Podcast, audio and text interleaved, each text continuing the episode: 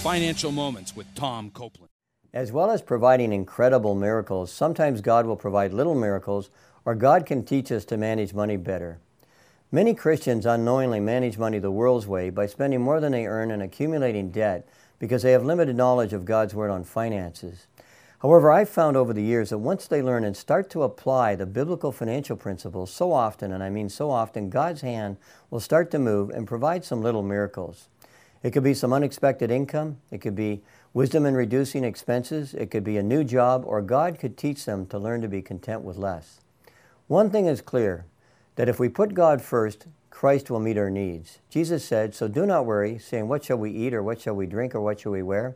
Your heavenly Father knows that you need them, but seek first His kingdom and His righteousness, and all these things will be given to you as well."